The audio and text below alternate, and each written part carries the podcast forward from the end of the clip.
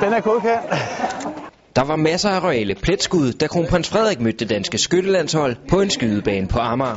De liggende, dem, øh, dem klarede rigtig, rigtig godt. Men hvor godt hans kongelige højhed klarede de liggende riffelskud, det vender vi tilbage til. Må jeg lige prøve en gang. For kronprinsen skulle selvfølgelig også prøve kræfter med den stående udgave. Den gamle lod ved den 14. Og her sørgede den OL-kvalificerede riffelskytte Stine Nielsen for, at han var klædt ordentligt på. Den er jo som syd til dig, den her.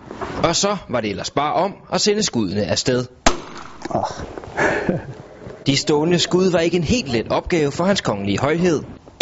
Nej, det er jo godt at prøve det her, fordi det er sagt svært. Så lad os i stedet vende tilbage til den liggende udgave, hvor kronprinsen leverede det ene gode skud efter det andet. Noget, der kom som en overraskelse for ham selv.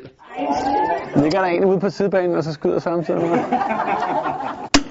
Men det blev til samlet tre flotte pletskud fra kronprinsen, Det tør jeg ikke mere. der havde fået mere end én beundrer blandt skytterne. Han er jo en behagelig mand, stille og roligt ned på jorden, så det var en god oplevelse, synes jeg. at han startede med at skyde en 10'er, det var meget flot. Øh, Den anden 10'er, han skød, det var også i orden. Og øh, den tredje 10'er, så, så, skal man ikke, øh, så skal man stoppe i tide, ikke? Og respekten var gensidig. Det liggende var, var jeg sådan rimelig godt og positivt overrasket over. Øh, det stående, det, øh, der kommer ned på jorden igen, hvis man havde brug for det. Det viser bare, hvor, hvor svært det er.